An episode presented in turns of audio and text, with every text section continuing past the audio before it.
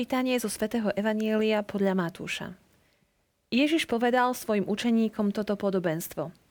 Nebeské kráľovstvo sa bude podobať desiatim pannám, ktoré si vzali lampy a vyšli naproti ženíchovi. Peť z nich bolo nerozumných a päť múdrych. Nerozumné si vzali lampy, ale olej si so sebou nevzali. Múdre si vzali s lampami aj olej do nádob. Keď ženích neprichádzal, všetkým sa začalo driemať a zaspali. O polnoci sa strhol krík. Ženích prichádza, vidíte mu v ústrety. Všetky panny sa prebudili a pripravovali si lampy. Tu nerozumné panny povedali múdrym. Dajte nám zo svojho oleja, lebo naše lampy hasnú. Ale múdre odvetili. Aby azda nebolo ani nám, ani vám málo, choďte radšej k predavačom a kúpte si. No kým išli kupovať olej, prišiel ženích a tie, čo boli pripravené, vošli s ním na svadbu a dvere sa zatvorili. Napokon prišli aj ostatné pány a vraveli, páne, páne, otvor nám. Ale on im povedal, veru hovorím vám, nepoznám vás. Preto bdejte, lebo neviete ani dňa, ani hodiny.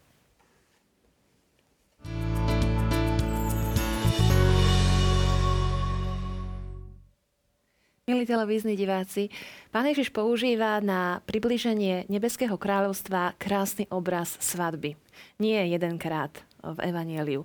Pokúsime sa dnes vysvetliť všetky symboly, ktoré máme v tomto evanieliu a lepšie pochopiť tento text s môjim hostom, ktorým je otec Marek Vaňuš zo spoločnosti Božieho slova. Srdečne vítajte. Ďakujem pekne.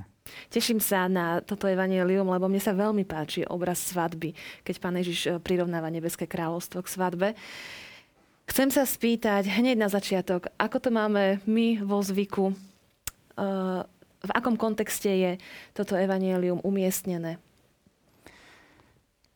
Čítaním tohto podobenstva sa nachádzame v tej poslednej Ježišovej veľkej reči, ktorá je, sa zvykne nazývať eschatologickou rečou, pretože zameriava pohľad učeníkov a ďalších generácií kresťanov na tie posledné veci. Eschaton, teda to, čo sa dotýka posledných vecí. Je to tak v súvislosti aj s tým liturgickým rokom prispôsobené, pretože týmito poslednými nedeľami sa blížime ku koncu liturgického roka a ten náš pohľad je upriamený tak trochu viac dopredu.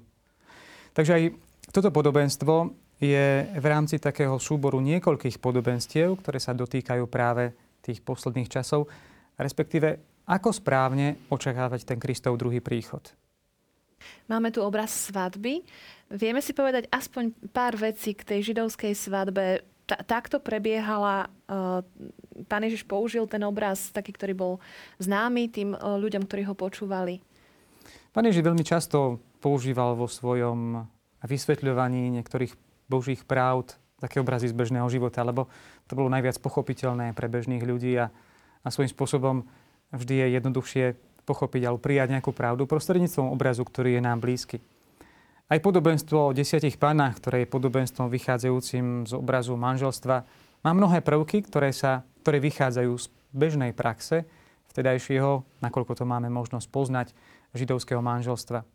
Ono, židovské manželstvo sa uzatvorilo ako keby na také dve fázy. Prvá fáza bolo to zasnúbenie, čo nachádzame spomenuté aj aj v príbehu Ježišovho narodenia, že Mária bola zasnúbená s Jozefom, ale ešte nežili spolu. Bola to prvá fáza manželstva. A potom zhruba po roku bola tá druhá taká veľká slávnosť, slávnosť uvedenia nevesty do ženichovho domu. A pravdepodobne tohto momentu sa dotýka aj podobenstvo, ktoré sme počuli. Je to teda podobenstvo, ktoré hovorí ale iba o ženíchovi. Trochu prekvapujúce je to, že tam nespomína sa vôbec nevesta. A ten obraz panien, alebo možno jednoduchšie povedané aj družičiek, ktoré sprevádzajú ženicha, bol bežný v tej dobe.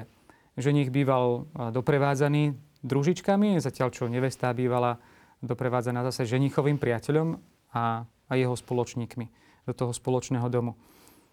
A aj to zatvorenie dverí v istom momente je niečím bežným, pretože tá, tá slávnosť bola pre nejaký okruh ľudí a teda by nik nepovolaný už v istom momente neprišiel, tak sa dvere zatvorili. Teda máme tu momenty, ktoré vychádzajú z takého bežného slávenia. Ale svadby. potom tu máme aj momenty, ktoré nás môžu prekvapiť. Také zvláštne. Ženich prišiel až o polnoci. To asi nebolo bežné. Áno, je to dosť také prekvapujúce. Ak tie družičky mali prevádzať toho ženicha, tak zrejme mal prísť, aj keď sa nejak trochu omeškal, tak v nejakom rozumnom čase. A okrem toho je viacero takých vecí, že keď vnímavo čítame toto uh, podobenstvo, tak nám môžu prísť také prekvapivé. Možno okrem toho už som naznačil, že vôbec tu nemáme spomenutú nevestu. Celo, celý čas ako keby zostala úplne v pozadí, ani sa nespomína. Potom je také zaujímavé, že ten ženích hovorí tým družičkám, nepoznám vás. Veď on si ich zrejme predsa pozval na tú svadbu, tak v istom momente ich zrazu nepozná.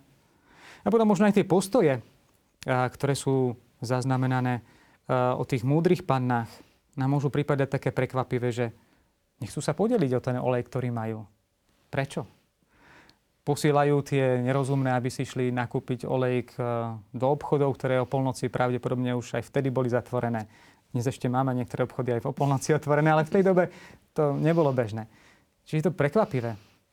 A to sú možno otázky, ktoré nás majú tak viesť k tomu, aby sme neprešli len tak ľahko tým podobenstvom, ale možno práve pri tých veciach, ktoré nás prekvapujú, aby sme sa zastavili, lebo cez ne nám aj to Božie slovo chce niečo povedať.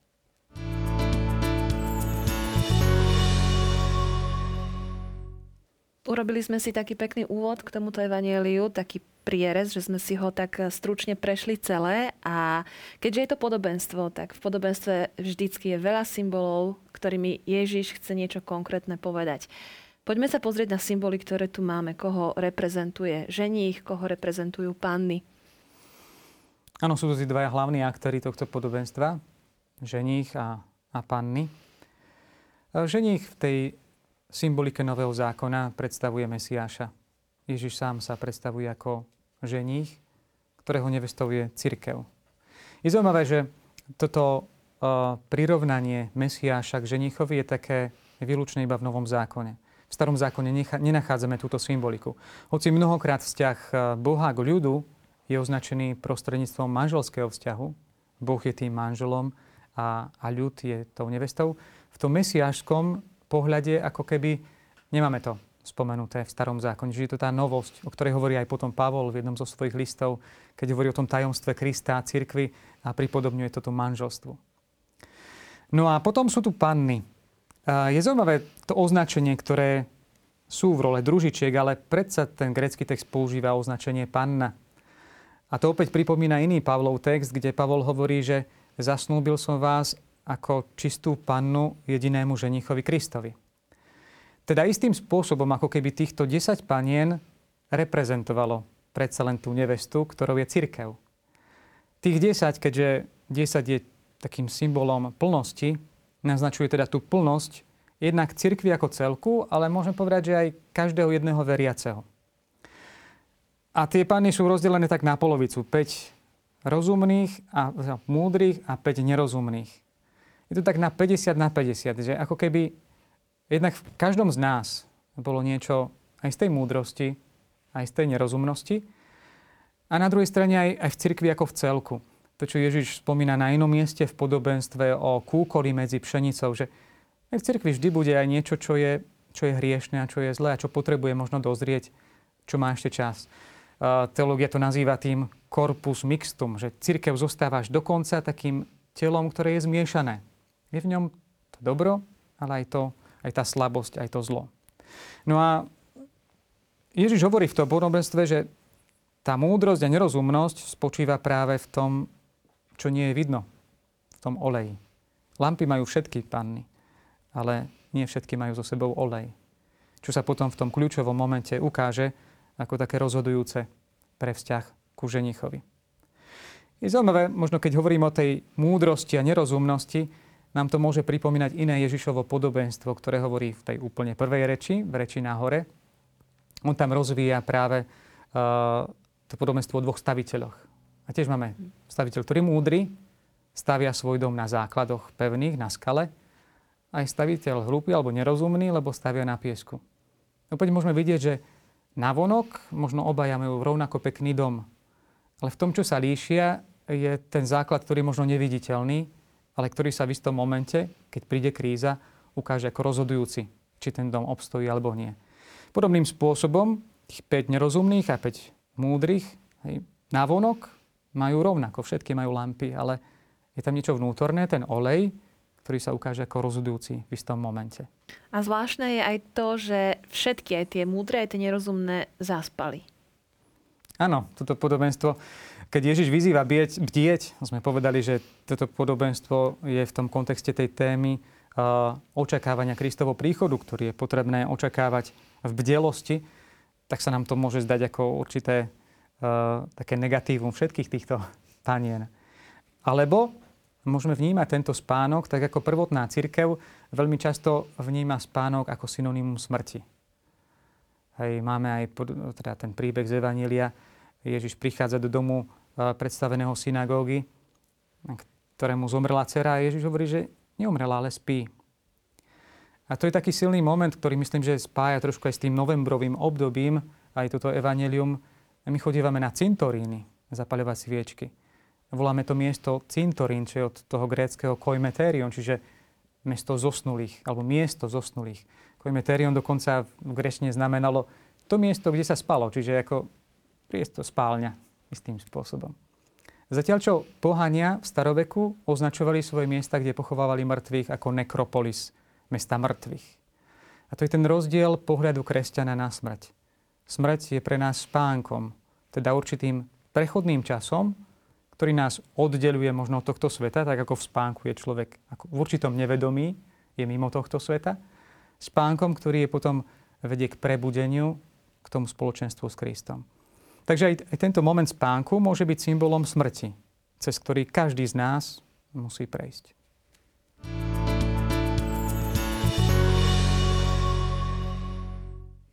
Ženich prichádza, vidíte mu v ústrety. Takto kričali o polnoci. A všetky pány sa prebudili a pripravovali si lampy. Sme sa viac dotkli v predchádzajúcom bloku tých symbolov ženicha a panien a poďme sa teraz pozrieť na symbol lampy a symbol oleja. Áno, zdá sa, že tento symbol je taký rozhodujúci. Na ňom sa to všetko láme. Ako som už naznačil, olej je zrejme symbolom niečoho neviditeľného. Aj v lampe, máme tu taký príklad možno malej lampy zo staroveku, ktorá zrejme nebola celkom takto používaná vonku. Pravdepodobne biblisti hovoria, že tú lamp, tie lampy, ktoré mali tie panny alebo družičky, boli skôr niečo ako fakle, ktoré mohli osvetľovať väčšmi ten priestor mhm. vonku. Takéto lampy boli používané skôr vo vnútri, vo vnútro, vnútornom prostredí. Takže olej v nich je niečo, čo im dáva svietiť. A je zaujímavé si všimnúť túto myšlienku svetla, ako ju aj na iných miestach Evangelium podľa Matúša rozoberá. A opäť, keď sa vrátime k tomu, k tej Ježišovej prvej reči, reči na vrchu, ktorá je určujúca pre celé Evangelium, tak Ježiš hovorí krátko po podobenstvách práve o, o, o lampe a o svetle, kde pozýva byť takou lampou a svetlom. A dokonca hovorí, a, tak nech svietia vaše dobré skutky pred ľuďmi, aby oslavovali vášho nebeského Otca. Čiže tu máme naznačené, že čo môže byť to, čo dáva svetlo, teda tým olejom. Budú to zrejme tie dobré skutky, to, čo človek koná. Lebo symbolika oleja v starom zákone je taká mnohoraká. Olej sa používal v liturgických úkonoch, pri prinášaní obeti. Používal sa na pomazanie kráľov alebo prorokov. Kráľ Dávid bol pomazaný olejom. Takisto uvedenie kňazov do ich úradu sa konalo pomazaním olejom. Zrejme ale v tomto zmysle tu olej je predstavením viac toho, čo sa dotýka života človeka. Nie je to ten eh, liturgický alebo kultický význam, ale, ale význam, ktorý sa dotýka postoja v živote. A tu sa dochádza, dostávame aj k tomu, prečo tak prekvapivo, ako sme to povedali, tie rozumné, múdre panny hovoria tým nerozumným, nedáme vám by nám nebolo málo, chodte, kúpte si. Vyzerá to taký prekvapivý postoj, taký nekresťanský. Ano, že ano. nepožičiam, nedám, skôr by sa nám to mohlo zdať, že takto by to nemalo byť. Isté.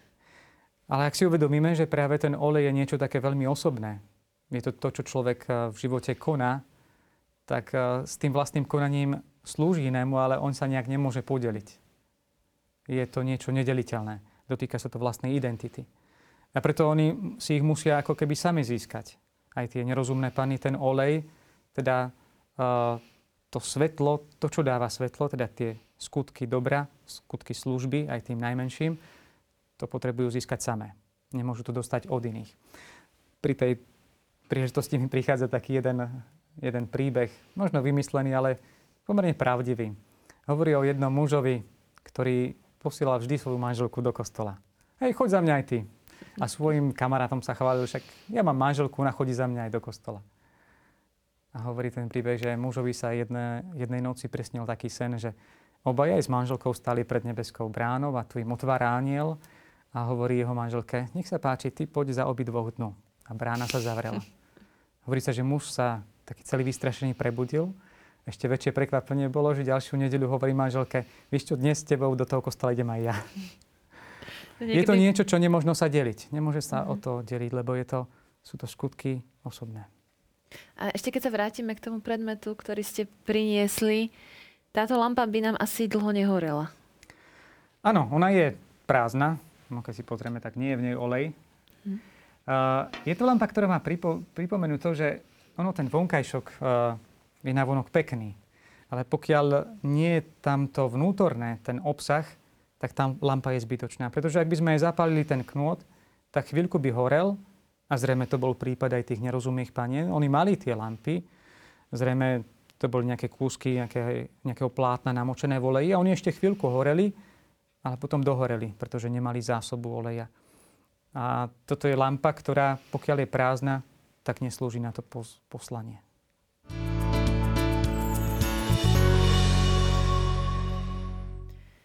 No kým išli kupovať olej, prišiel ženích a tie, čo boli pripravené, vošli s ním na svadbu a dvere sa zatvorili. Tak akoby už definitívne sa rozhodlo, tie, ktoré odišli kupovať olej, už sa viac na svadbu nedostanú. A tie, čo boli pripravené, tak idú so ženíchom. Áno, zdá sa, že v tomto podobenstve to je práve obraz toho posledného súdu. A pretože to vošli s ním veľmi silno pripomína iné dve miesta, ktoré sú také kľúčové v Evangeliu podľa Matúša. Keď je oznámené Ježišovo meno Jozefovi, že on má dať meno Ježiš, tak sa tam hovorí aj o druhom mene. A budú ho volať Emanuel, lebo Boh je s nami. Emanuel znamená, že Boh je s nami. V Ježišovi je Boh s nami. Tu sú tie múdre, ktoré sú s Ježišom. A s Ježišom vychádzajú, vchádzajú na tú svadbu. Aj na konci Evanília máme potom tie Ježišové posledné slova. Ja som s vami po všetky dni až do skončenia sveta. Ste s nami tu v našom pozemskom priestore a potom vo väčšnosti. Takže je to zrejme obraz toho väčšného spoločenstva, ktoré získavajú tieto múdre. Zatiaľ, čo tie, tie nemúdre sú poslané preč aby si ten olej kde kúpili. Je tu zaujímavé uvedomiť si, že tie nerozumné pány odchádzajú. Som sa zamýšľal trošku nad týmto textom. Čo by sa, bolo, čo by sa stalo, ak by boli zostali a priznali tú svoju neschopnosť? Nemáme olej. Som presvedčený, že pán by bol k nim milosrdný. A tým, že odišli, tak istým spôsobom poukázali na to, že celý ich život bol takým istým spôsobom odchádzaním od pána. Čo znamená to, že nemali olej. Pretože tým olejom, ako sme povedali, je to do dobro, ktoré človek konal. S tým spôsobom, tým odídením a zase tou novou absenciou, neprítomnosťou, ako keby potvrdili ten svoj status. Pretože ten súd na konci nie je tak ani o tom, čo Pán Boh vyriekne, vyriekne nad nami, aký súd, ale istým spôsobom ten náš život, nás odsúdi. To, ako sme to slovo prijali a ako sme ho žili. Svojím spôsobom veľmi podobné tomuto podobenstvu v tomto zmysle je aj podobenstvo o poslednom súde, kde Ježiš hovorí o tom rozpoznaní. rozpoznaní ho v tých maličkých. Keď Ježiš hovorí aj tu, že nepoznám vás, tak toto prekvapivé zrazu nepoznanie pripomína tie Ježišové slova, ktoré mm, v tej istej kapitole, len o niečo neskôr, hovorí tým, ktorí ho nerozpoznali prítomného v hladnom, smednom, chorom, pocestnom, väznenom. Ježiš im hovorí, chodte odo mňa, lebo keď som bol smedný, nedali ste mi piť. A oni sa vtedy pýtajú, a kedy sme ťa tak videli? Čiže oni ho nerozpoznali a teda zostali sami nerozpoznanými. To je vlastne možno tá tragédia toho, toho neprijatia, toho nezromažďovania toho oleja? Uh, mať, mať ten olej v lampe neustále. My sme uh, sa rozprávali o tom, že, že aj v starom zákone nájdeme jeden taký obraz, obraz o tom v knihe Príslovy, ktorý nám tak podobne hovorí o tom, čo znamená byť neustále pripravený. Áno, o tých zapálených lampách, teda lampy, ktoré horia stále, lebo majú dostatok oleja, hovorí veľmi pekne mm, záver knihy Príslovy, ktorý ponúka obraz Slovenský príklad hovorí o dobrej žene, ale je to žena, ktorá je statočná, žena, ktorá je silná v tom duchovnom slova zmysle. A v niekoľkých veršoch opisuje svetopisec tie črty takejto ženy. Žena, ktorá sa stará nielen o svoju rodinu, ale stará sa aj o chudobných zvonka a všetko jej vychádza. A o nej sa hovorí, že jej svetlo, doslova jej lampa, nezasína ani v noci. Čiže tým spôsobom svojho života, spôsobom služby, spôsobom tej harmónie dokáže nazromažďovať dostatok oleja, aby lampa horela aj, aj v noci, teda aby horela stále. A to je zrejme, myslím, že také trochu vysvetlenie aj toho podobenstva o týchto desiatich pannách, že tie lampy horia vtedy, ak e, si ten olej istým spôsobom dokážeme neustále zhromažďovať. Lebo tie nerozumné potom ešte volajú, pane, pane, otvor nám ale pán ich nerozpoznáva. To je to zvolanie, ktoré opäť odkazuje iba na takú možno tú chvíľkovosť, tú, to chvíľkové nadšenie. Máme to aj v prvej Ježišovej reči nahore, kde hovorí, nie ten, kto mi hovorí, pane, pane, dosiahne spásu, ale ten, kto plní slova, ktoré hovorím. Že akýmsi spôsobom, a to sa znovu vraciame k tomu obrazu, že nestačí ten vonkajšok, ale je potrebné aj ten obsah, že keď to prenesieme na ten náš život viery, tak nestačí sa iba dobre modliť vyznávať správnu vieru, ale je potrebné aj podľa nej žiť. Je potrebné mať aj tie skutky. To, čo pripomína potom aj to podobenstvo o poslednom súde. Čiže nie je potrebná len správna viera, ale aj správna prax. Ten život, ktorý tomu zodpovedá. Takže to je to, na čo, na čo zameriava pozornosť aj, aj svetopisec v tomto, v tomto texte. A je to ten spôsob, ako bdieť. Pretože, ako som povedal aj na začiatku, bdieť neznamená stále mať otvorené oči, ale mať stále pripravený ten olej. Je to o tej neustálej pripravenosti. To je tá pripravenosť tej statočnej ženy a je to pripravenosť aj nás. Znamená to, že som ochotný zhromažďovať ten olej deň čo deň. Viete, pripravenosť nie je, keď to zoberieme v duchu, dajme tomu blahoslavenstiev, že dnes som tvorcom pokoja, lebo mám dobrú náladu a tak dnes som v pokoji so všetkými. Ale zajtra už neviem, ako to bude. Hej, že skončím.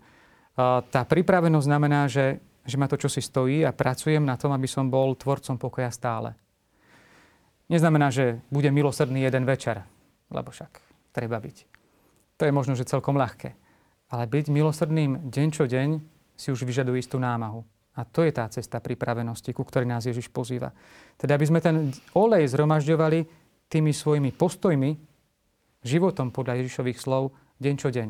Aby to nebolo len také chvíľkové, že teraz ma to nad chvíľku nadchne, ako možno ten knôt, ktorý sa zapáli a on bude mať aj veľký plameň na začiatku, ale hneď zhasne. Ale aby tam bol ten olej možno tej vytrvalosti a vernosti deň čo deň v tých rodinách, v tých bežných vzťahoch. Myslím, že ste nám dali veľa podnetov na premýšľanie, ale aj na také uskutočňovanie v našich každodenných životoch a za to sa vám chcem naozaj aj mene našich televíznych divákov veľmi poďakovať. Ďakujem. Drahí priatelia, ďakujeme, že ste boli s nami. Majte sa krásne. Dovidenia.